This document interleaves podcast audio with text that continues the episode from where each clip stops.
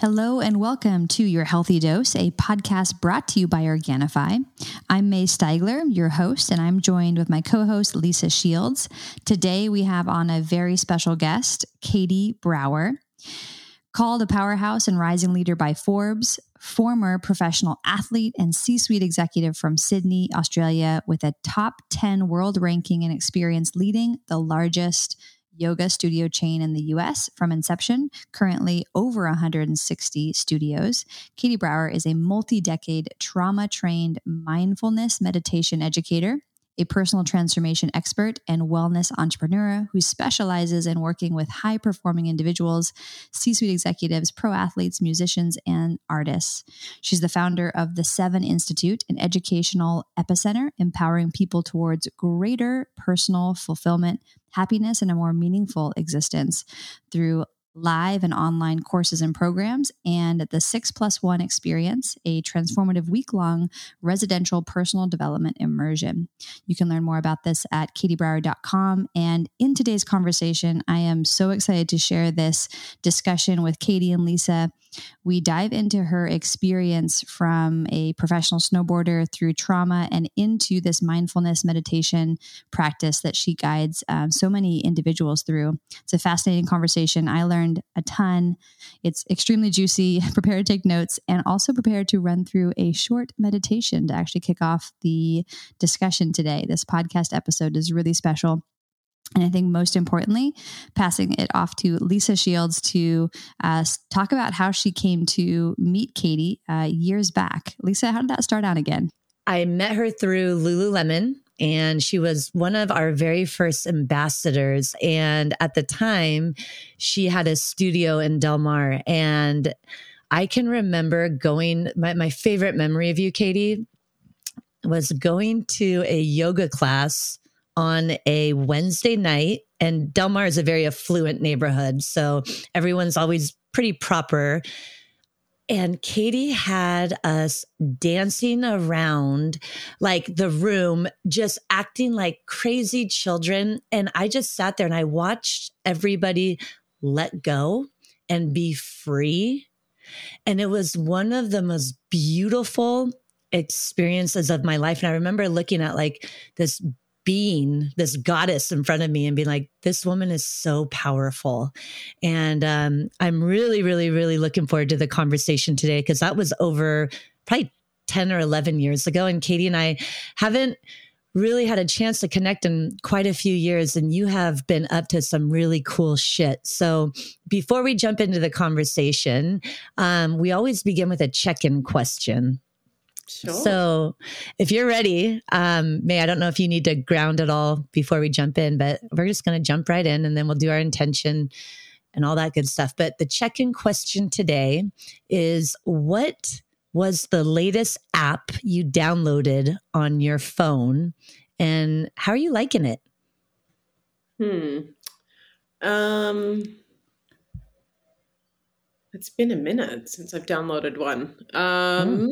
That'd be a good thing. That's a good thing. One that's coming to mind, which is one that I use quite a lot, especially with my kiddo. Um, it's called Yuka, Y U K A. Um. Um, and it scans food and products and gives you kind of a rating um, on their cleanliness and like where they're out of whack and um, it's been really fun using it with my daughter because when we're in the store and she was like, "Mom, I want, I want this," and I'm like, "Give it a scan. Like, let's see what it comes up as." And then she'll be like, "Oh no, this is you know a 36 out of 100," and she just puts it back. Um, so it's been really educational and. Um, maybe like six months ago, I went through my house and I scanned like every product in my house because I feel like marketing can be so sneaky and things that say, you know, it's clean, it's organic, it's whatever is nonsense. Um, and so I did a huge clean out of, um, and just educating myself um, as well. So give it a, give it a whirl. Yuka, there's a free Yuka. Um, and then you can also, um, like a sliding scale of what you want to contribute if you want an, a, a different, more elaborate version of it. But it's really good. Wow. And I love that your daughter is using it too. It's Aspen, right? Am I remembering yeah. her name correctly? Yeah. All right, good. Yeah. All right. Wow, so cool. Oh. I yeah. love that. And I want to check that out. That's a great sounding app and what a cool tool to integrate with mm-hmm. your family. That's excellent. Mm-hmm. Called Yuka? Yuka. Yuka. Y U K A. And then another one, which we use, my daughter and I use a ton, which kind of goes hand in hand with our topics for today, um, is called Little Souls Child Wellness. It's like a meditation and mindfulness app for kids, and um, it's amazing. Um, my wow. daughter does. There is like an interactive mindfulness box that you can get along with it, and and she listens to the yoga nidra meditations almost every night to go to bed, to the point oh. where she can guide me in yoga nidra, which is pretty cool. That oh is so God. cool. I so love that you're introducing this, yeah, to her your daughter. Have her on one time, yeah. maybe lead us through an actual yoga meditation, Mae. oh yeah, she's she's amazing. oh. All right, Mae. What about you? So there is an app that comes with. We talked about like our favorite gifts recently, and my favorite gift was this um, this basically like a, a bird feeder that comes with a camera on it. So my favorite app is the app that is associated with this camera in our bird feeder. I'm a huge birder and just obsessed with um, kind of recognizing the migratory patterns. Here in San Diego, we live next to a um, a kind of an estuary, but it's a bird sanctuary. So we have some really amazing species that come in annually, and it's um, such a treat. We just got it set up, so the app is called Bird Lover, but it's actually just a camera attached to our bird feeder. So. it's very very cool super nerdy and like my favorite place to send video clips and whatnot to my mom who's very much into birding as well so favorite app right now that I use, probably more than I should, is checking on which birds are at our feeder. And you can like, you know, depending on what bird food you have in there, you can like change the bird feed for certain species that really, really enjoy, whether it's more like um, um, sunflower seeds or little mealworms for certain um, warbler species and stuff. So it's very oh cool. Oh my God. You are such a dork. And I, I love it. It's and really, I love it. my fa- favorite spot. Yeah. I've got uh, Lisa send me bird pictures. So, you know, she sent me that. photos of birds just yesterday, as I recall, Lisa. So I literally did. I regretted it the moment I did. I'm like, dang it, dang it. Anyway. It was a blue okay. bunting, a beautiful blue bunting. It was quite beautiful. We should probably drop that in the show notes now so people can see how beautiful that bird was. But um, for me, I downloaded Chat GPT. I'm usually always the last one to embrace technology. And Mae has been teasing me with all the capabilities of AI. And I finally downloaded it. And holy guacamole, it is blowing my mind. And mm-hmm. it is definitely making my life a lot easier in terms of content generation. And um, I even asked it, I just had him like, chat GPT, what is God? And it was just like, I stumped it. It literally just was spinning for a really long time. And then it came up with an answer. But I, I had a lot of fun with that over the weekend. So leaning into technology, Lisa Shields. I know. I know. It's fun. Very unusual. Okay. So today we are going to be talking all things mindfulness and meditation. And before we jump into the conversation, Katie, I'm going to kind of put you on the spot here. I didn't tell you we were going to do this, but I thought it'd be really cool if you could lead us through a quick mindfulness or meditation practice, guided even for like one minute for mm-hmm. intention setting to have us just land into this space so that we are open and ready to allow whatever to flow to flow through. So, are you open to doing Ooh. that?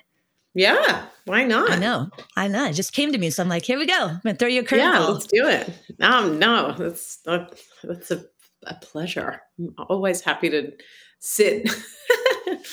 so, um, wherever the you are listening from, um, if you're in a car, obviously do not close your eyes if you're driving. Um, but wherever you are, you're welcome to um, be seated, or if you're more comfortable, to lay down. Lisa, how many? How long do you want to do? Like three minutes? I mean, whatever, whatever floats okay. your boat. I'm really okay. open to whatever feels right for you right now. Sure. Um, so find yourself comfortable. Um, I recommend propping something under your hips and your sitting bones, whether that's sitting on a chair or popping a cushion under there, just for a little bit more stabilization and support. And give yourself a moment to arrange your body in a way that is really comfortable and able to bring a sense of relaxation. And then invite your eyes to close if you're not driving a car. And beginning to bring your awareness and your attention inward. Allow your attention to drop down into the parts of your body that are making contact with what's beneath you. So maybe the backs of your legs, your sitting bones. And let your attention and your awareness just rest on those points of contact. Just noticing the supportive structure.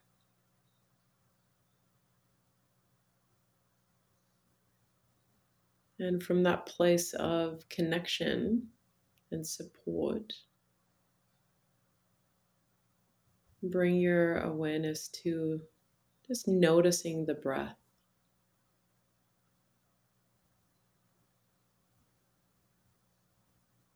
Just tracking the rise and the fall.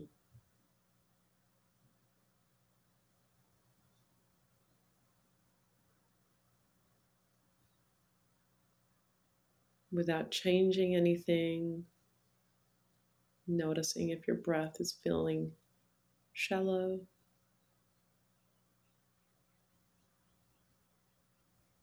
or full and deep.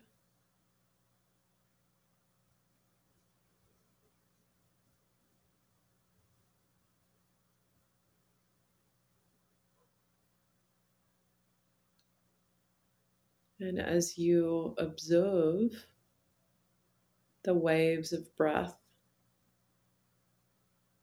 drawing in and out, noticing if anything is shifting.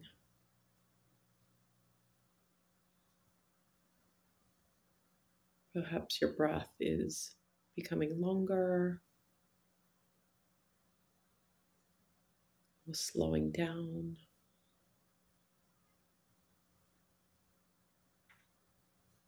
Perhaps the breath is more full.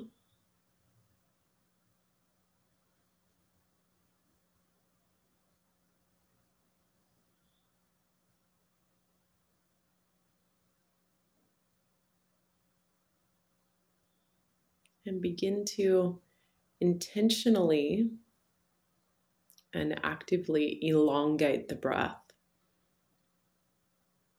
So, breathing in, drawing long through the spine and expanding the rib cage, the lungs. And exhale through the nose, emptying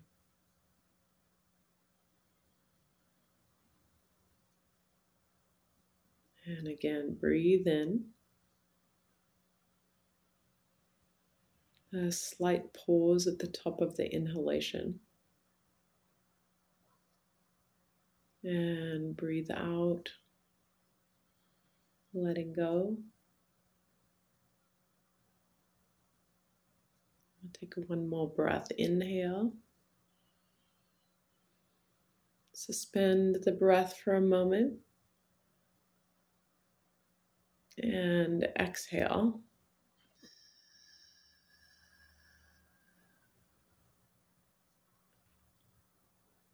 And relax into the allowing of the breath to just flow at its own rhythm and pace. And shift back into a place of just noticing and observing what might be different in your breath and in your body and in the mind after just a few cycles of breath.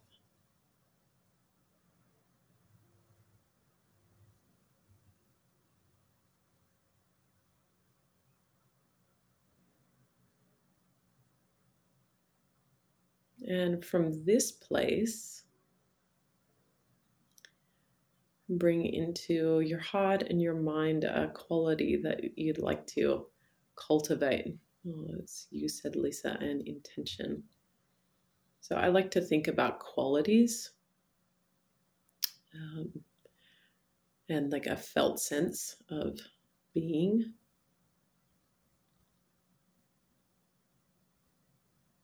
So, as a listener, and perhaps you want to cultivate a quality of openness, of receptivity to what's going to be shared, or a beginner's mind, a curiosity.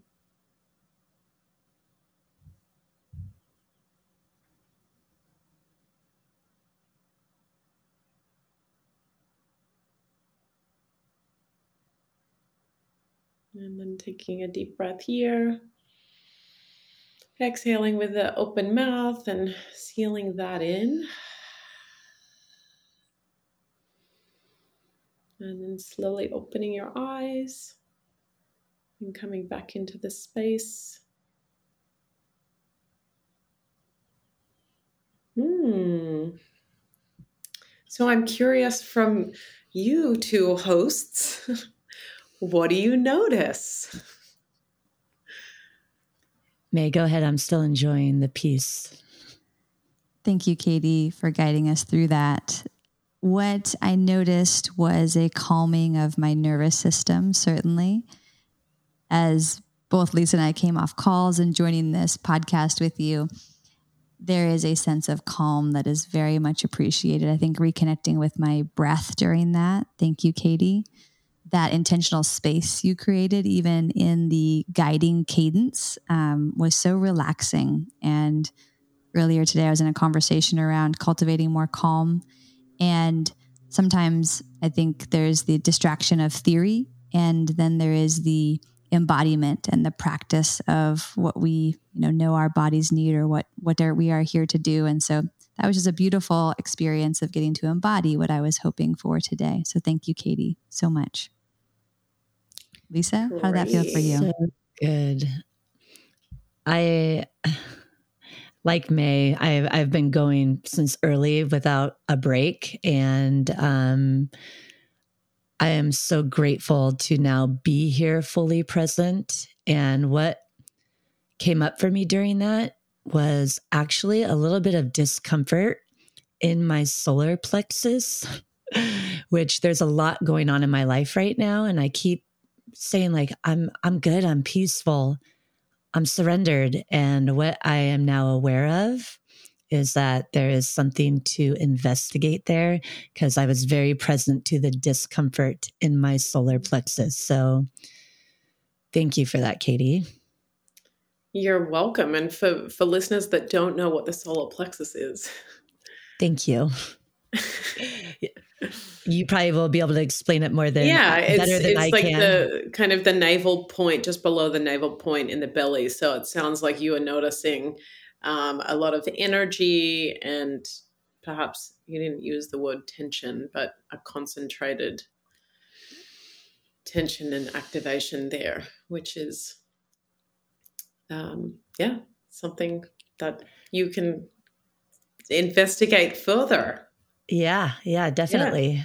Okay. Well, Beautiful. thank you again. I know I threw that a, uh, a, as a curveball, unexpected, and thank you for for handling it with grace. Yeah. Um, you, that was just beautiful.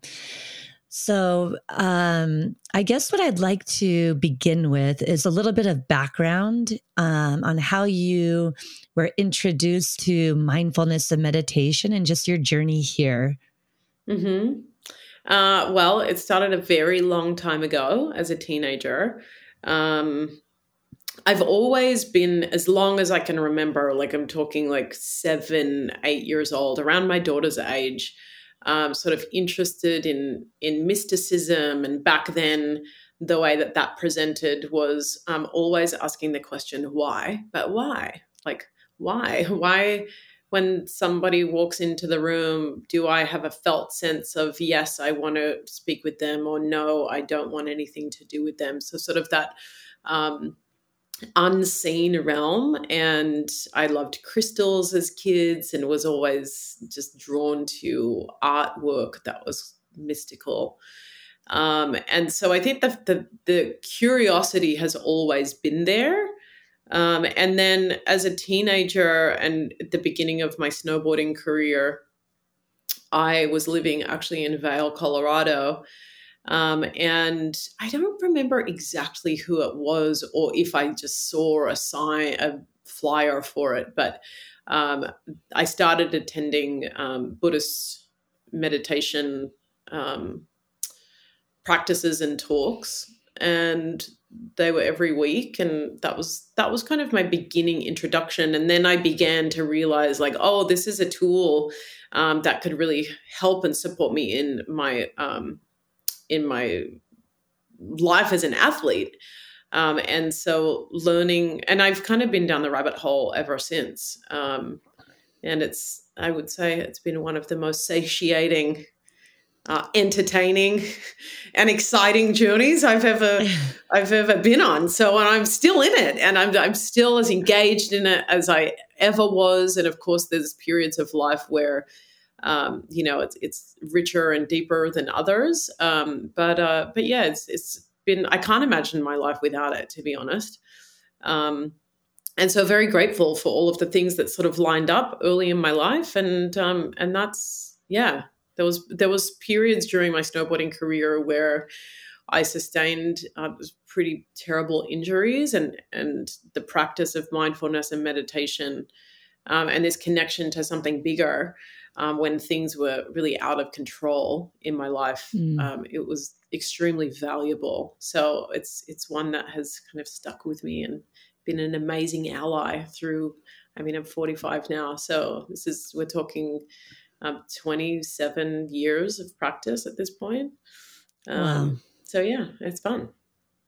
Wow. Um, it's incredible that at such a young age, you were already demonstrating uh, propensity to question is there something more? What else is out there? The fact that you were into crystals at that age is really, really cool. And um, obviously, just setting you up for where you are today as a spiritual guide, uh, meditation guru, I'm sure. And so um, I think what I heard that our audience probably would love to hear more about was how it has been an ally during mm.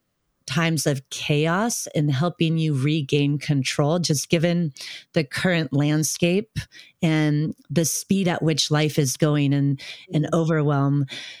Talk to us a little bit about what mindfulness is and what maybe the difference is between mindfulness and meditation because i think there might be an opportunity to clarify the two. I think they get uh, interchanged a lot and maybe that isn't accurate. Yeah good question. That's a great place to start. Um, so i actually in the experience that i guided and we can reference this is i um, pendulated between mindfulness and meditation. So, in short, the way in which I um, explain mindfulness is that it's the training of awareness or this ability to sit in the seat of the observer without doing anything. So, we're not changing anything, we're not trying to do anything, we're just simply observing and being in this moment by moment present awareness of how we're feeling in our body, what we're noticing in our feeling body, observing and noticing the thoughts that might be arising, and noticing the environment that's surrounding us with an attitude of like interest or curiosity with a suspension of judgment. So, what we did in the practice at the big and then I'll, I, I, guess I'll also kind of differentiate between um, meditation. Meditation at its core is um, the training or the directing or the focus of your attention in a very deliberate way. Mm. So, what we did in the guided experience was at the beginning, I deliberately brought your attention and your focus to the points of contact with what's beneath you. And mm. that is a great way to come into the present moment. So I like to think of um, training the mind to be on a particular focus as like a grounding cord, which from that place of groundedness, then we shifted into now without changing anything, bring your awareness and just notice what's happening in your breath with a curiosity. Is it shallow? Is it deep? Does it feel mm. easeful? Does it feel labored? Does it feel right? And then we we sat with that for a minute, and then we came back to like a training or directing of the focus of attention, which was now take an intentional breath. Inhale, elongate through the spine. So it's more, it's very directive and mm. exhale. And then we went back to now release the breath, stop the doing, and just notice what's hmm. different mm. now. How do you feel? What are you aware of in your body? Is the breath different? Um, and so that's how I like to explain the distinction between the two. Um, and then I, I, guess there's one more piece of the mindfulness um, because it's often interpreted as um, like sort of passive but there's two parts of it. There's a there's a receptive sort of passive part of it and an active part. So the receptive part is this cultivating a spaciousness to be with what is that's um non-judgmental and compassionate. And then there's an active part which is the, once you recognize what is present, what is the appropriate, most skillful response to the present moment? And I think that mm. that active component actually gets lost um, because it because it's it's more than just observing, and and this is what I'm like really really passionate about uh, in life in general, and for whatever reason, I'm remembering this experience as a second grader when our teacher had us stand up in front of the class. It was like, what do you want to be when you grow up? And, um, you know, kids are saying, like, I want to be a fireman and I want to be a doctor. And I stood up and I'm like, I just want to be the best person that I can be. Um, and that's really the practice of mindfulness, right? On this ongoing of why it's kept me engaged for so long is because I'm a high achiever. Um, I'm a highly driven individual. And um, the pursuit of mastery is something um, that is just so interesting for me, not necessarily to get somewhere different than I am right now, but to take each moment and reflect on, you know, how was that experience and how do I feel about the way in which I showed up in that moment?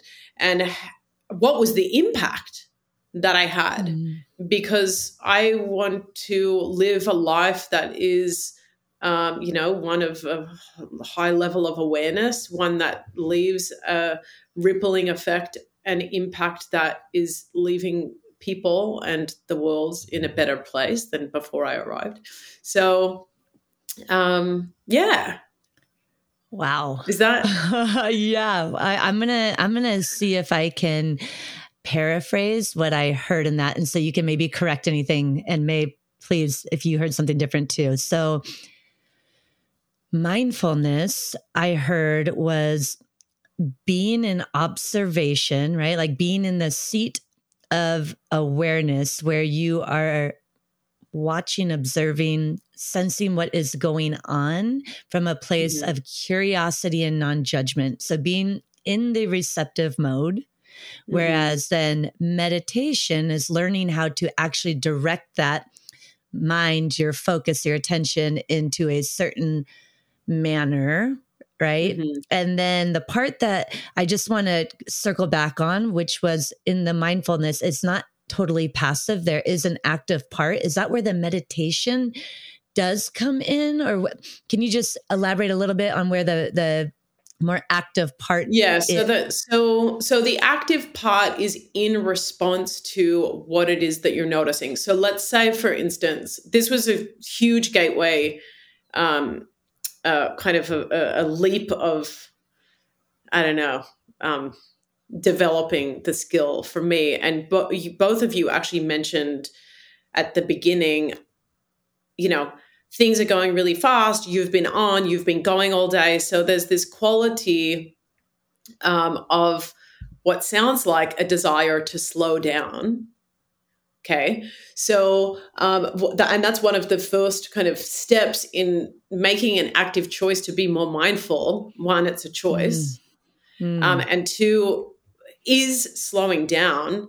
And in the slowing down, so let's say one of the things that I um, was like sick of hearing myself saying this was a long time ago um, was, oh gosh, I just never have enough time. Yeah. And yeah. Um, I use this app Marco Polo and have for a very long time. It's like a video messaging app. Oh, we I know it. We know it very well. Yeah. Yep. Yep. And um, and I was what I became aware of when I was chatting with my friend Denise over that was over this period of time, I kept hearing myself say the same thing to her when we would do a check in. Oh my gosh, I'm exhausted. Oh my gosh, I feel like I never have enough time.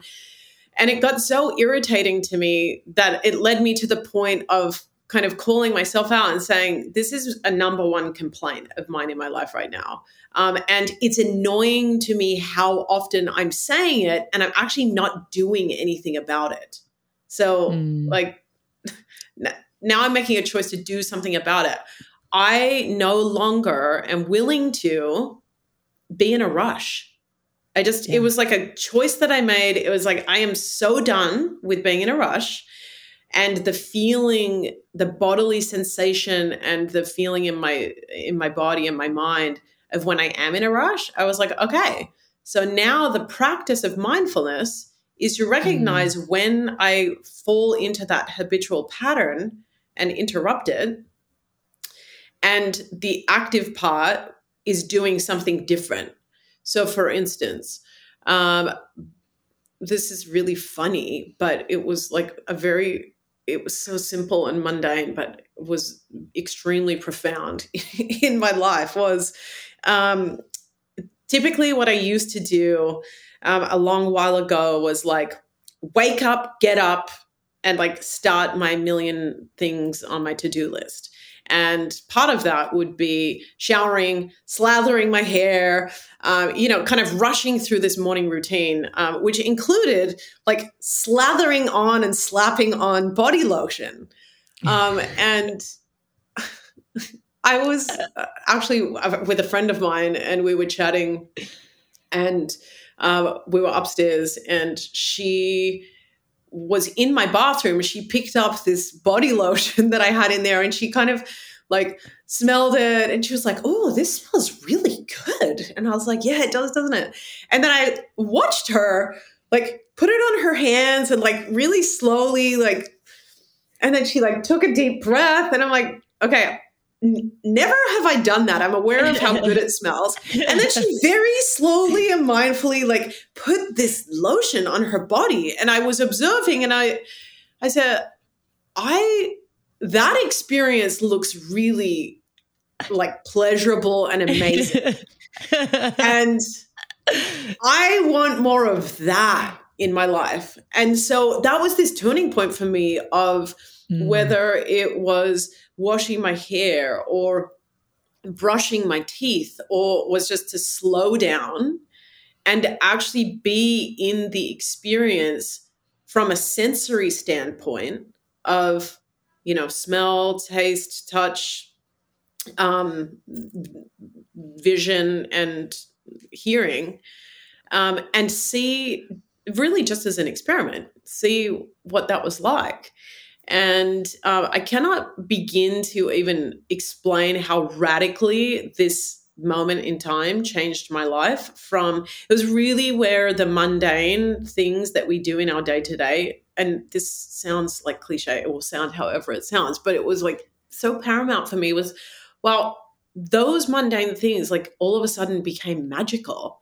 of mm. like at the even making a coffee it was like no i'm just I'm on autopilot in all these different areas of my day to day. And I don't want to be. I feel like I'm missing life because life is made up of uh, mundane, monotonous tasks and experiences. Um, and so, how can I get more pleasure out of that? And and this was a way to do that to slow down, pay attention, um, and kind of circling back to the active piece of mindfulness is to recognize. So recognize when I'm rushing or was rushing because I'm very real. It's so foreign to me now. Um, is recognizing oh this this is a familiar uh, experience for me rushing and the active piece is okay now that i recognize that i'm rushing what am I, how am i going to respond yeah. so it could just be like i'm going to just stop and take a breath and that's the active piece of the mindful mindfulness practice does that make sense Thank you for that example. No, that was absolutely perfect. And um, I loved, I loved the just act of being in the moment with the fragrance and like mm-hmm. almost even the sensuality of putting totally. it on your body. Like who needs a man when you got lotion, you know, and two hands here. So I love that. And it reminds me of a quote because um, I am also somebody who has a propensity to rush. And I also am very hypersensitive to when people say, I don't have time. Like I can hear it and, like, oh, that's mm-hmm. not true. But how I live my life a lot is rushing. And um, I realize that the height of my stress tends to be in the morning when I'm trying to get my children out the door. Mm-hmm. And it's just autopilot. It's like I wake up and I go straight into my habit and routine of, of becoming drill sergeant. I've talked about this on the call. And one morning I woke up and I said, What is the fear underneath this? Like, what happens if my children are late? Mm-hmm do I even actually care? Is it worth the amount of stress and yelling and like high blood tension I'm experiencing right now? I'm like, you know what? F it. I'm I'm not gonna yell today. I'm gonna actually enjoy this entire morning and be with each moment and and you can't even imagine what happened. We finished the routine 20 minutes earlier than we normally did. And I, I shit you not, this is a true freaking story. And I was like, oh my God. So, my question for you is with this mindfulness practice that you are, you know, obviously cultivating every day, and especially with like rushing or just health in general, what have been the benefits that you have seen in your own life or that you can speak to in the people you work with? How does mindfulness mm. help us? Um, so there's there's a key word that you said um, which was, I think it was pleasurable. Sensual? Was it? Sensual. Sensual, yeah. Sensual, and it reminded me of an, an active intention that I had at this time was like to find greater pleasure in just the moment to moment of the day. So I would say through my own life's experience, um, it's slowing down. So time as opposed to going faster, has actually slowed down and elongated. And that's also, I think, turning 40 for me was a big, um, it was a shifting point because I started to think, okay, like maybe I live to 80, maybe I don't, maybe I live to 90, but I feel like I'm like, as opposed to walking up the hill, now I'm walking down the hill. And um, how I want to be really, really intentional and mindful about how I'm spending time, who I'm spending time with, what I'm spending my time doing. Um, and my friends were just like, oh my gosh, if you say, like, we're going to die one more time, I'm like, but we are. Like, I don't want to go to that thing. Like, I'm going to die. And this is not how I want to spend my time. Um, uh, and so, um, presence, um, connection, more pleasure, um, a greater sense of like peace and calm and genuine sort of enjoyment of life.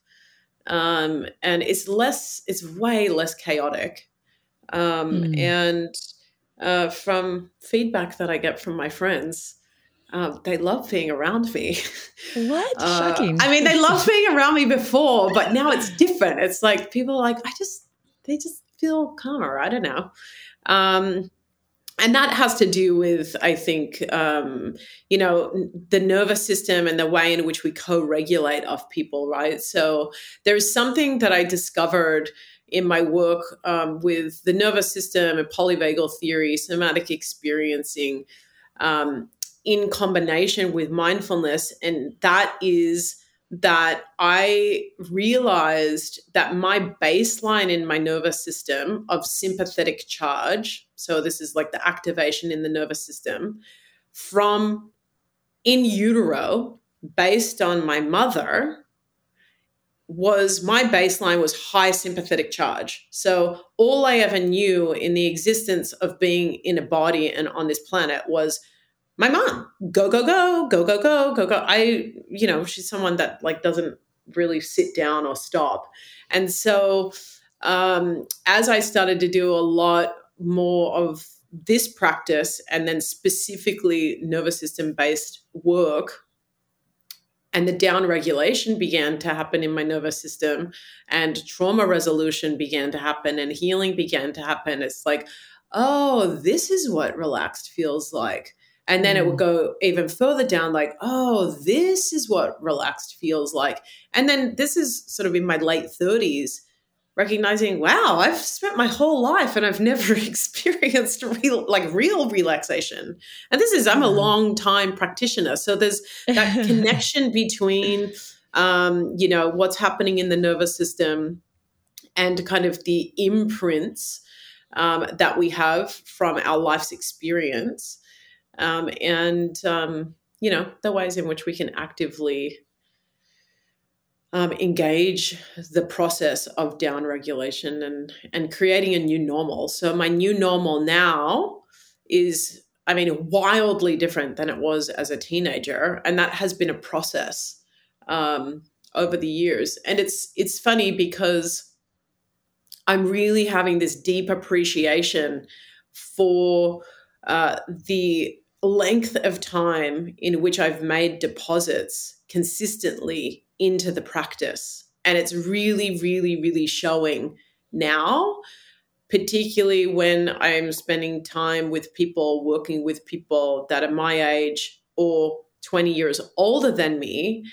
And I see now kind of the like where I'm at and my experience of life in general, comparative to people that are stepping onto this path, um, you know, later in life. And there is no perfect time. Like the time is now. So if you're listening and you're like, oh man, I'm 70 and does that mean I'm fucked?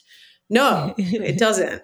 Um, this time is as good a time as any. But I, but I do have a, um, yeah, like a, a deep gratitude to myself of like staying the course and continuing to be curious and, and continuing to engage the practice. Because it's kind of like, you know, if you're investing money, um, if you do it for a long time consistently, you generate wealth. And that's one of the smartest ways to generate wealth. And the same is true for um, the practice of your well-being um, and mental health and you know i don't know if there's another life after this so i want to experience this life in the most fulfilling way um, and have a vast tool bag um, and skills to navigate what it means to be human which is you know there's good days and bad days and um, life will stretch us.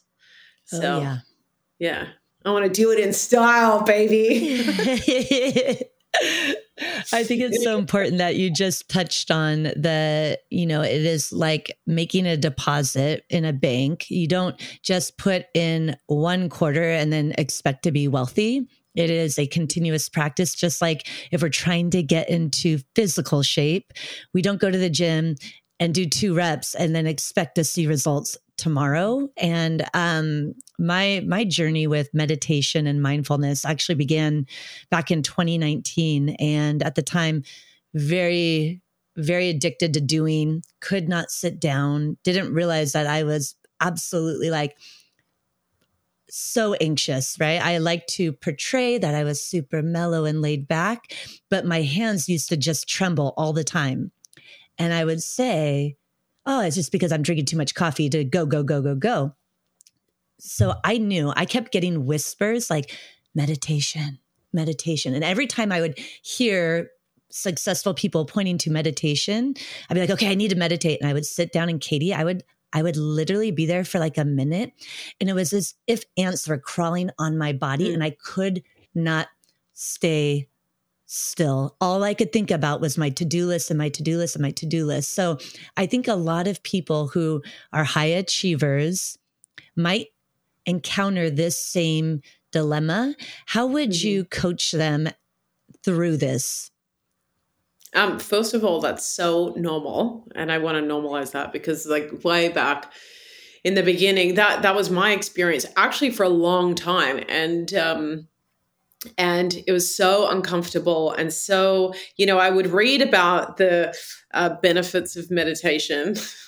And it's like you know the benefits of like um, decreased stress levels and lowering of anxiety and uh, peace and calm and I was not having that experience. I was having an mm-hmm. experience where my heart rate is increased. I'm feeling a higher level of anxiety. I'm a high level of agitation. And I remember actually being in Vail in these classes and I would be like, oh God, that person breathing next to me is so annoying. Why are they breathing so loud? And just being so, you know, that was really a distraction from me feeling what was happening in me. And I think that um, you know, is super normal.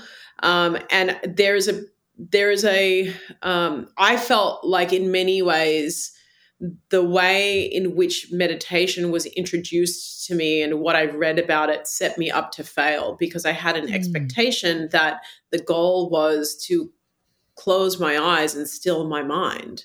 And that that is a impossible task that that just it doesn't happen um, there's spaciousness that opens up. But so a lot of my agitation and irritation and frustration came from feeling like I was failing every time I tried to do it. And I mean, I'm because I am a high achiever and I was like on this mission to conquer what it means to meditate. I was going to ashrams and doing immersions and long 10 day silent meditations and um and it wasn't until um, I met a teacher and he sort of expanded my understanding of what it is, gave me t- permission to just be where I was, and then gave me some other doorways to walk through. So there's so many different types of meditation. And mm-hmm. I didn't realize that in the beginning. I thought it was this one way that I was being taught, which was essentially close your eyes and stop thinking. Um, and um, and maybe that wasn't what was being taught, but that's what I was hearing in the place in which I was. And and so uh, a game changer for me at that time was this introduction to um, what's called instinctive meditation, and in this teacher said, uh, what's something that you love to do? Because I was like, I can't do meditation. I'm a failure. It doesn't work for me. I'm too active. My mind's too active. And he said, What's, you know, tell me something you love to do. And I said, I, Well, I love surfing. Um, and he said, Okay, what is it that you love about surfing? Is it paddling out? Is it duck diving? Is it taking off on the wave? Is it paddling for the wave? Is it jumping off your board at the end of the wave? Like, what is it? And I was like, that's actually an interesting question that I had never contemplated or reflected on. Um, and I said, to my surprise, um, it's was the feeling of duck diving, of hmm. pushing my board under the water, being completely encapsulated in the water and feeling the power of the wave go over me and then popping out the other side and particularly surfing in um, uh, tropical places in a bikini is like oh, it's the best. Um, and feeling the sun on my skin and he was like great. So sit down and close your eyes and take yourself through that experience slowly over and over and over again and feel your hands pushing down on the board and feel the breath coming into your body as you inhale and hold your breath. And I did that and He dings the bell, and I am like a full puddle. And I was oh. like, oh my gosh, i I was in full on bliss land. And he's like, yeah, so that's another gateway in that wow. works for you. Um, and so, something that I would say to listeners that have tried a type of meditation and it didn't work, try a different type of meditation because there's so many. There's, remember, meditation is the training of your attention mm-hmm. on a mm-hmm. focal point. So, a focal point could be a breath meditation, it could be a body based meditation, it could be a walking meditation for people with active minds. Yeah. Walking meditation is great and it's super simple. Your attention is on your feet and the heel and the sole of the foot moving across the ground and then going to the other side. And the practice of meditation is whatever your anchor point is, when you notice your mind has wandered, which it will. Yep. That is guaranteed. And you haven't mm. failed when your mind wanders. When it does wander, you notice through the practice of mindfulness, oh, my mind has wandered. And then the practice of meditation, now I'm going to bring it back to the anchor. I'm going to bring it mm. back to noticing the breath coming in and out of my nostrils or noticing um, my foot striking the ground or noticing the sun on my skin. Like that could be a meditation. I'm just going to sit with how the feeling of the sun on my forehead is. And when my mind wanders, I'm going to be aware of it and I'm going to bring it back. So, mm. and much like, um, it's funny, I, I kind of joke about this because people, I love um, introducing people to these practices that have never done them before it's like yeah we're going on our first date and like i really want to like date again you know um, and and if you go to a teacher or you listen to an app or you know you do a guided meditation or whatnot and uh, really think of it as you're going on a date and if you don't like it if you don't resonate with the person if you don't resonate with that type of practice don't say, I'm never dating again. This was, yeah. this sucked.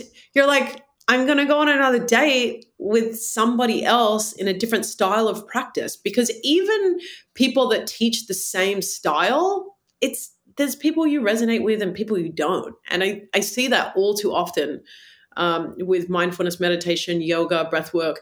People will be like, oh, yeah, I tried that and I hated it. It's like, well, mm-hmm. if you, I ask more questions, what was it about it oftentimes it'll be like they didn't actually like the guide or they didn't yeah. like the style. I'm like, okay, well, want to go on a date? yeah. Um, yes, let me yes, pop your meditation cherry. Hard yes from Lisa.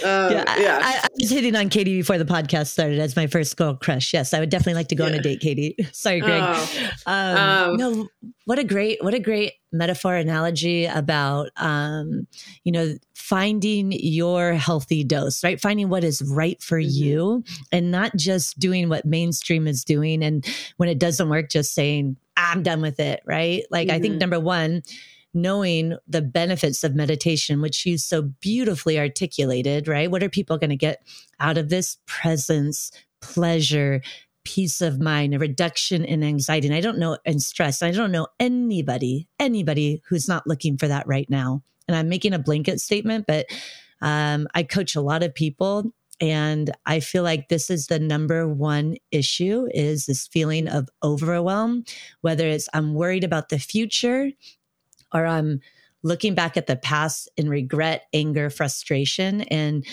what I love that you talked about is how mindfulness and mainly mindfulness allows you to come into this now moment. Mm-hmm. And then the meditation, which can look like for me, it's pickleball honestly, pickleball is where I am most in control of my focus and in that present moment. And I think just reshaping what meditation and mindfulness is today for people. And I, I, I love this conversation. Mae I don't know if you have anything to add. I know I've been kind of it's been absolutely perfect. Yeah, yeah, I love this yeah. stuff. Sorry, do you? And, and Lisa speaking to kind of like the intention of these conversations that we're making possible, Katie, like coming in perfectly to, to speak about um, kind of unlocking a richness in your life by being able to lean into these spaces. And from such a high performer uh, perspective, I think it's, it's fascinating to learn what, what you've articulated so well as this approachability that's universally available um, and even with your goal of unlocking you know the best version of yourself i i, I hope that you know our audience and our listeners our community at organifi is um, served just by this perspective to say how can we how can we become the best version of ourselves and make healthy enjoyable and easy? Um, and and I, I do believe there is there is so much wisdom in as you spoke about mindfulness um, in the ability to have a skillful response, this self awareness that allows us to lean in and find the path that is resonant with us, um, that feels like something that we can enjoy our journey of transformation. And I, mm-hmm. the question that I had kind of um, pending for you is, I'm so curious how you've adapted your um, your ability to uh, use mindfulness and meditation over the years. You know, you've been practicing for for so many years now. I think I'd love to to um, have you share some of the wisdom and your ability to adapt this practice. You know, how mm-hmm. how did it mm-hmm. start out? And you spoke to some of that, but maybe most mm-hmm. recently, like what does it look like today for you? Mm-hmm. Yeah. So in the beginning, um, snowboarding and remember, meditation is the training of attention, right? So my snowboarding career really offered me this intense training in that, specifically around fear. So, you know, each day when I was on the hill, whether it was eh, in the, half pipe or the park, learning a new trick or hitting a new jump, a big jump for the first time, or on a photo shoot, dropping a cliff or whatnot, fear would arise because that is a natural part of life. This is something that as human beings we experience uh, many times a day. And for some people, they're in a constant state of fear right so it's it's the the ability to recognize this is what i learned um, myself snowboarding is like oh the fear is going to come so don't get annoyed when the fear comes because it's mm. just a part of the process but when the fear comes reorient my attention to the training that I've done, the skills I've developed, the confidence that I have in my body, um, the confidence that I have in my instinct and my intuition. And so, in many ways, whilst that isn't a traditional meditation, you know, in the way in which most people think of it, of sitting on a cushion with your eyes closed, that was a like I got a PhD in meditation, and mm. um, and I think that that is something that we can practice moment to moment, day to day with fear itself or anything. It could be, you know, rushing or whatnot. Um, and then the other thing that was really interesting, uh, which kind of in a way I was really shocked by because when I retired from snowboarding, I really was on this um, mission to find a sustainable way for me to experience the exhilaration and the adrenaline rush uh, that I got from snowboarding, really that I was addicted to, um, without having to throw myself off big jumps and like break my body slightly anymore. less dangerously. And yeah, and um, and the the answer which is kind of just really, I think it's really funny. It's like the answer to that and the remedy that I got is sitting on a cushion with my eyes closed going in. It's so oh. like, ah!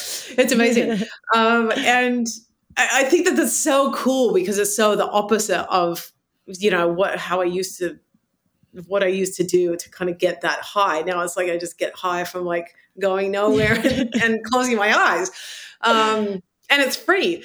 Um, mm. And sort of, and so I, I, think that it's important to kind of note the be- kind of the beginning stages. And now, um, you know, what what has been so freeing for me, and I got this early on, um, was taking off the label of good and bad and right and wrong in terms of my experience and what I'm feeling. And and that is that suspension of judgment, right? So it's like let's give an example.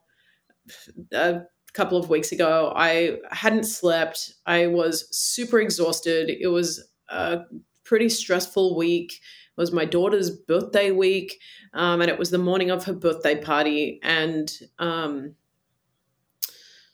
she likes to move very slowly in the mornings, particularly. And I'm like, okay, we're on a timer. We gotta. And I very, very rarely, like, I don't know, raise my voice at her, or and I and I just had a moment where I was just like, we need to go, and because it happens so rarely, like the look on her face was one of sheer shock and terror.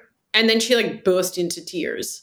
Mm. And a, a, natural place for us to go as human beings and myself is, oh my gosh, how could I do that? I'm such a horrible mother. I'm such a, and it's like, okay, let me suspend all of that and take off the I'm a bad person and I'm a bad mother and I'm a failure and all of that, and just come back to like, that was a moment where I definitely was not my best self.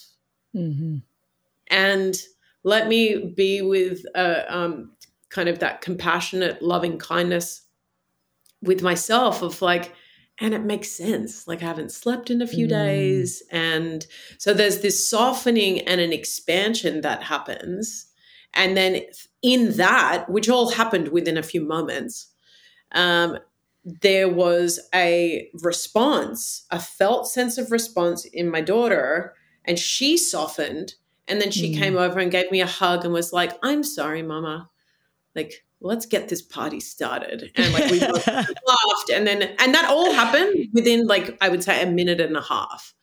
Wow. Um, and, and so I think that that's also, something to note is what's sh- changed and shifted over the process of 27 years of being in this inquiry investigation and practice is when the shit hits the fan or when something happens the time in which it takes me to return mm. is so much shorter than you know uh, my daughter's only eight but i imagine 15 years ago even 10 years ago um, that that could have thrown me off for an entire day of rumination and being stuck in the inner critic and like beating myself up and holding myself to this like perfectionistic level of unattainability which is causing my own suffering. So the mm-hmm. returning back is like really really has that that has decreased and mm. and I think so valuable to look at that place, you know, in our thank you for sharing these stories bring um, bring to life the lessons that you are sharing here. So so helpful, and I I even want to unpack that a little bit more. In that mm-hmm. it's it's almost like um, there's there's this intersection that you're hitting. It's a kind of a Y, a fork in the road. And on one hand, there's probably exaggerated collateral damage that could happen. And it's equivalent to like the example I, I think about in our space would be oftentimes our community is working on diet and nutrition. And, you know, they don't eat perfectly for the day, which by the way happens all the time.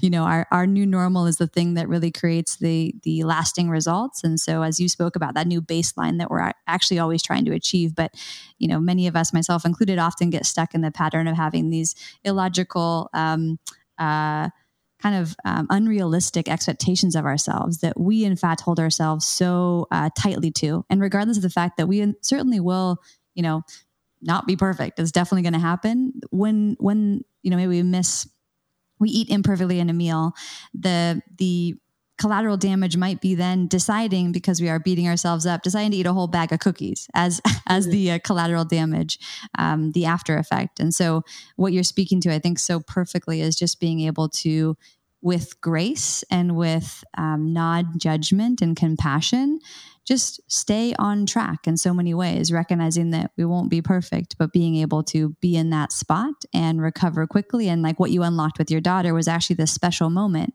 that mm-hmm. you know mm-hmm. in the past maybe wouldn't have even been possible because you would have actually been in your own head potentially and still you know thinking about mm-hmm. the the mistake right Mm-hmm. Yeah, and which which turned into, and this is what I love about this path and the practice is it's like a zip file. It's a zip file. It's a file that opens to another file that opens to another file, a door that opens to another door that opens to another door when you're willing to engage the practice. So when we were driving from here to where her party was held, um, it opened up this conversation for me to share mm. with her, like, I'm not perfect and that's okay.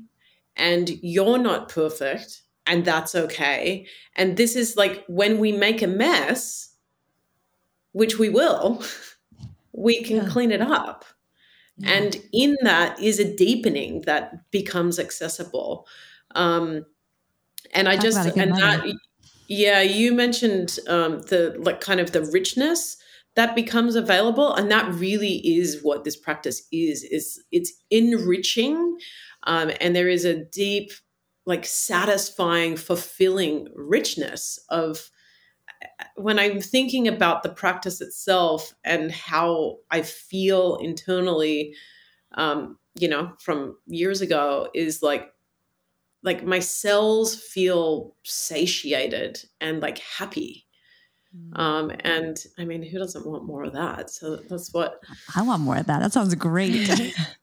that's good. You, you talked about and kind of the, the, qualities that you've been able to cultivate, and even in in the practice of mindfulness, identifying the kind of the area you want to lean into or create more of, and it, it seems like so beautifully being able to with that intention or awareness, then go find the very approachable way to make it possible. The, the lotion example was like, oh, it's right in front of me. Like with my clarity in slowing down, now I see ways of doing that everywhere, um, which mm-hmm. is, I think, so important to capitalize on or, or for even me to hear, but listeners to hear that, like, once you have that clarity, it is also immediately in front of you in so many ways, whether it's small or big. And so, like, just recognizing this is, uh, in my mind, this is transformation in its infinite um, approachability and uh, just closeness in our everyday lives, right? It's actually in our everyday habits that it's available.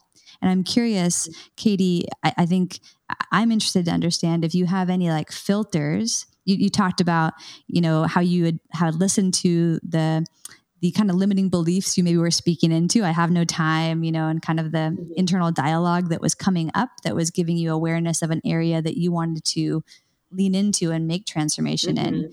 Do you have any any um, uh, kind of uh, t- I don't want to say tips or tactics, but do you have any any um, s- mm-hmm. supportive mm-hmm. uh, guidance for people that are looking to derive the listening more, or the filters that you may use for mm-hmm. for seeing the areas for transformation, whether it's the tensions you're leaning into, or yeah. where would you recommend? Um, okay, there's a couple, a few things that I want to speak to you um, in this, and um, first, I want to preface that a willingness to sort of step onto this path it is it is an act of courage.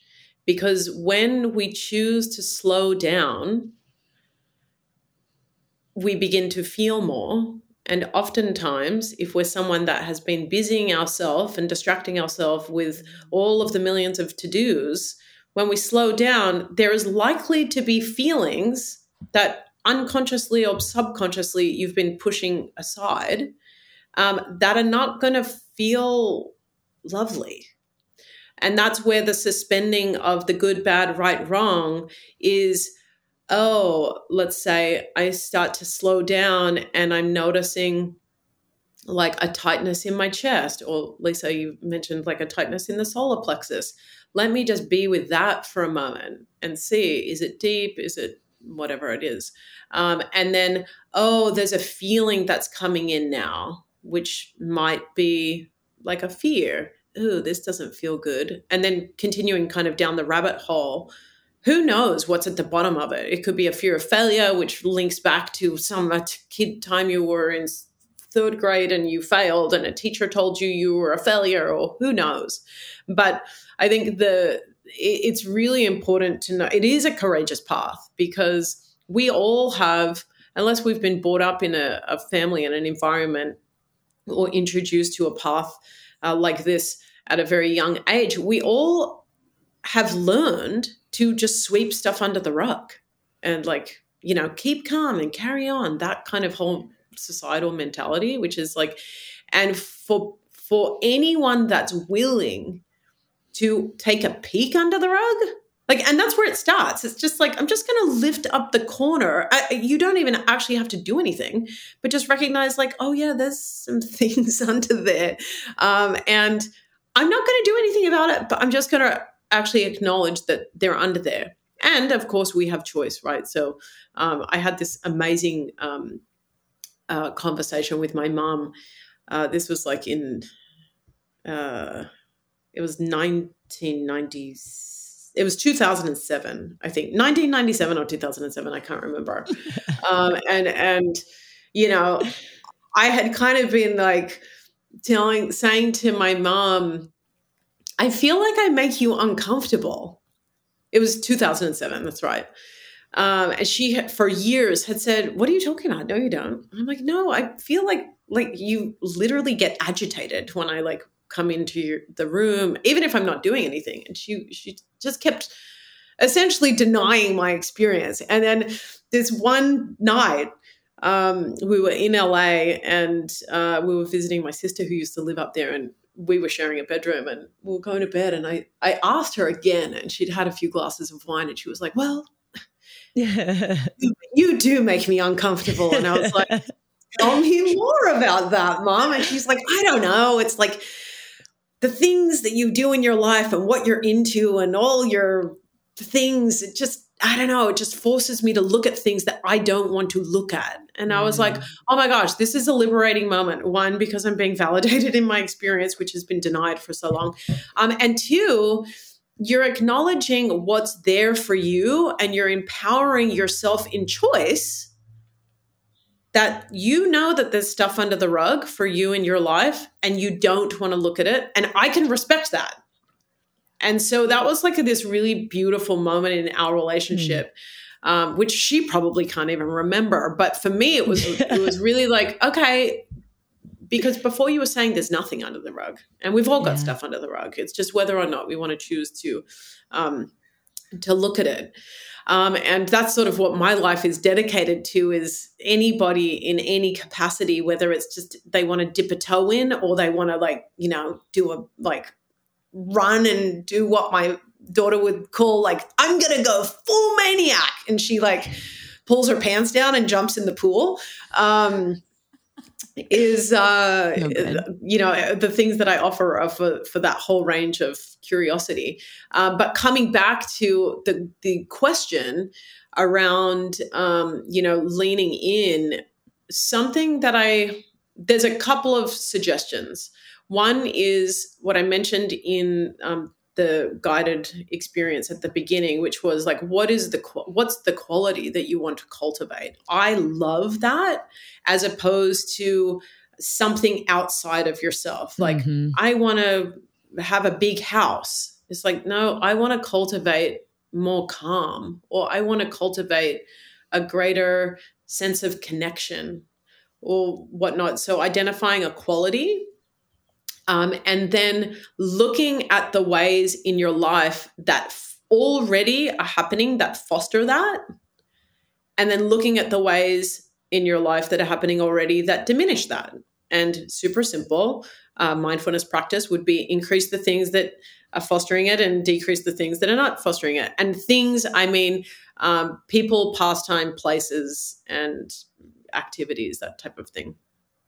Um, another sort of gateway in, um, which I shared earlier, which was recognizing the complaint that I had. Uh, because complaints, in the way in which I um, relate to things we're complaining about, are places in life that I'm where there's a resist there's a quality of resistance. And if you think about the quality of resistance, or if you bring to mind someone in your life that exemplifies the quality of resistance, what what comes to mind? What do you notice? Even in your body. Like I just immediately feel drained. Tightness. Like being around people that are fucking resistant is literally the most exhausting thing on the planet. Yeah. Because there's a inhibiting of the flow of life, essentially. Mm-hmm. And that requires energy. So for me, this is something I do a regular check in on is like, what is it that I'm complaining about in my life? Because there's resistance there, and that's a gateway in. Um, and resistance is a natural part of life. So um, you mentioned, you know, we're kind of all cruising along on autopilot um, and in the flow of life, let's say. Um, and something externally, a change or a challenge will arise, or we can choose to make a change or challenge ourselves, right? So it can be internal or external. Um, and there's always going to be changes and challenges that arise in life because that's life. It's never just going to be the kind of this one note. Um, but when it does, the natural progression of experience when there's an interruption to whether it's chosen or given is resistance. Resistance is a natural part of life. And so, something that I became kind of obsessed with a long time ago is it's not that I'm not going to experience resistance, but when I do experience resistance, how can I, one, be aware of it, and two, move through it in a really integrated way to come to the other side of resistance, which is um, chaos. Because we're creating a new groove or a new experience of life, right? So it's going to feel um, uh, there's going to be a quality of uncertainty. It's going to feel like really unfamiliar. It might bring up fears. And in that chaos, if I know that chaos also is a natural part of this process of transformation, on the other side of chaos is integration and this kind of settling into a new way of being. And then on the other side of the integration is now I'm showing up in the world, I'm experiencing the world differently because I am different. Does that make sense? And so, um, you know, if people want to choose um, or look at, they could look at, okay, where is a place in my life that my normal, quote unquote, or my regular flow is being changed or challenged. So it could be the ending of a relationship, the end of a job, it could be you get in a car accident, it could be you stub your toe. I mean, it really could be small or big. Um, and then where am I in the process of transformation of that happening? Like if I've stubbed my toe and I'm still complaining about it at the end of the day, that exemplifies resistance. I haven't accepted the fact that I've stubbed my toe or broken my leg or whatever. Um, or is there a place that I want to actively engage a change, which is going to be challenging? mm. right? So that the example I gave earlier was I recognized I was sick of hearing myself complain about never having enough time. So I'm actively going to make a change, which is to slow down. And I'm going to hold myself accountable to slowing down, which means I'm going to enroll the people in my life, including my daughter um, and my closest friends. If you notice me rushing, like literally, please throat punch me or you know, very lovingly say, "Hey, you're doing that thing again," where you're like uh, rushing. Um, and and my my kiddo is, is she's like the she's so great at giving feedback because she'll be like, "Mom," uh, and and that helped right? Interrupt the pattern and then cultivate and create a new normal. And of course, what did happen um, when I um, was in the process of making this like huge lifestyle change was the um, the kind of bouncing between the resistance and the chaos looked like me feeling very comfortable in rushing because that's what I always knew, and then the discomfort of okay, but wait, there's all this space, and this feels uncomfortable because now it's creating an openness for me to feel things that maybe I haven't mm. been aware were there or maybe i haven't wanted to feel or you know so there's layers. And then and now it's like i can't imagine life without the spaciousness mm. the waves that come up. It's like well here we are. Great Um, and then one last thing is um, this was a big shift that happened for me too. Was um, in 2020 when we all experienced this pandemic and were forced into a spaciousness. Um, was I um, gratefully and very thankfully had like this really incredible experience in 2020 and um, i was aware these sort of months into the pandemic and i was like this is amazing. I just get to sit for hours and like not be interrupted. And I'll have to leave my house. Um, and i there was grief that that came up that was like old old childhood grief. And it was kind of over a period of sort of three weeks. Um, and it was stuff that I had actively tried to get in touch with through therapy over the past 30 years. Um, and I couldn't get into it. And so it was this extended period of spaciousness and quiet and sitting and allowing that got me in touch with it. And I realized um, in the experience of it all was this like beauty and awe of like, oh, wow, this is great. This is deep, deep, deep grief. And it was so, my relationship to it was, it just was different because I'm like, this is so fucking beautiful. I'm experiencing this like intense grief that had just been stored, waiting for its moment to shine, I think. Um, mm-hmm. And so our relationship to sort of all of the facets of feelings and emotions can be beautiful. Like one isn't better than the other. Like, oh, happiness, yay, that's rated 100 out of 100. And grief is raised, oh, no, grief, no, you know, it's like, no, it's all beautiful. And that's mm-hmm. kind of embracing what it means to be human. So, oh my gosh. Katie, that was, good. That was a long rant. Uh, no, but I think so helpful to talk about, you know, pulling back the the rug, let's say, but like mm-hmm. the ability to also recognize where there might be bumps and how to start looking mm-hmm. for that. Just that that filter is so helpful, or that kind of perspective, and then what that mm-hmm. spaciousness mm-hmm. too has the ability to unlock, as you mentioned, um, or mm-hmm. access in. I still think it's the word like richness or depth of your living experience, which gosh, I mean, I, I can't imagine not wanting more of that as we go mm-hmm. through this life. So just the the way in which to get there. Um, uh, thank you for offering just the the uh, multitude of of kind of uh, available paths to that. I would say. Yeah. Yeah. And for people who want more, because I know I could probably talk to you uh, forever, um, and just noticing the time here, where can people follow you, learn more about what you have going on in your life, programs, all that good stuff? Um, there's so much exciting stuff happening. Ah! Um, really, really fun, exciting stuff. Um, you can go to my website, which is katiebrauer.com. It's that's one spot, and then um, show notes. Yep. yep.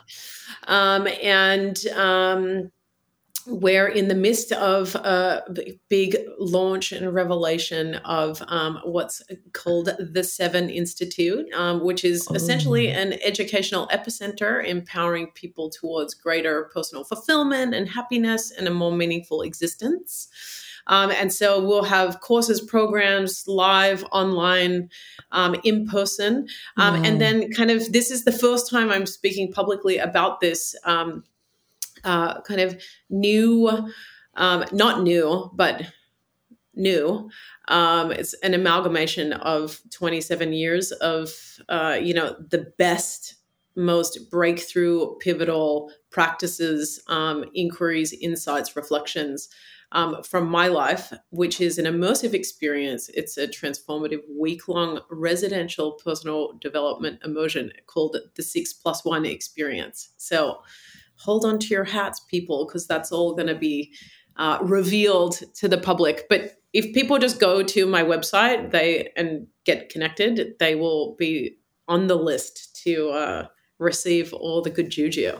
It's coming in hot and heavy. So. Oh that sounds incredible, Katie. Gosh. Yeah. Thank you. You're welcome. Yeah. thank you for being here and just sharing your energy and your heart and your love and your freaking sense of humor. I'm really looking forward to throat punching Mae. I'm going to be your throat puncher anytime you want. I was like, oh, I love that. Let me know what you're working. I'll throat punch you anytime. You know, sometimes the best friends in life yeah. Sometimes the gentle tap is like not enough. Uh, sometimes no. no i always just go right for the jugular with me. She knows yeah. it. My, my work wife. But um yeah katie you're just a joy. And thank you for the impact that you have had on the planet so far. And it sounds like there is so much more to come. We're here to support you in any way. Mae we're going on a retreat. I'm really excited for it. And um thank you from the bottom yeah, of our hearts. thanks ladies. Pleasure Wow. So hopefully, Katie's shared experience into meditation and mindfulness felt approachable, felt inviting. Um, I certainly was inspired by this conversation, and so much of the origin of Organifi and this mission that our team is on starts with mindset and starts with the the approach to healthy living and wellness.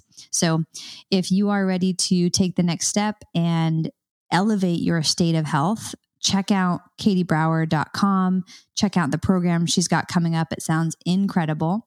And in the meantime, visit Organifi.com slash YHD using the code YHD at checkout for 20% off superfoods and adaptogenic blends to support your state of wellness and support ease into mindfulness and meditation. Katie and Lisa, thanks for the conversation today. We hope uh, the audience you enjoyed this. If you did, please leave us a comment in any of your listening platforms that you're listening to. Follow and subscribe to this podcast, and we thank you as our listeners.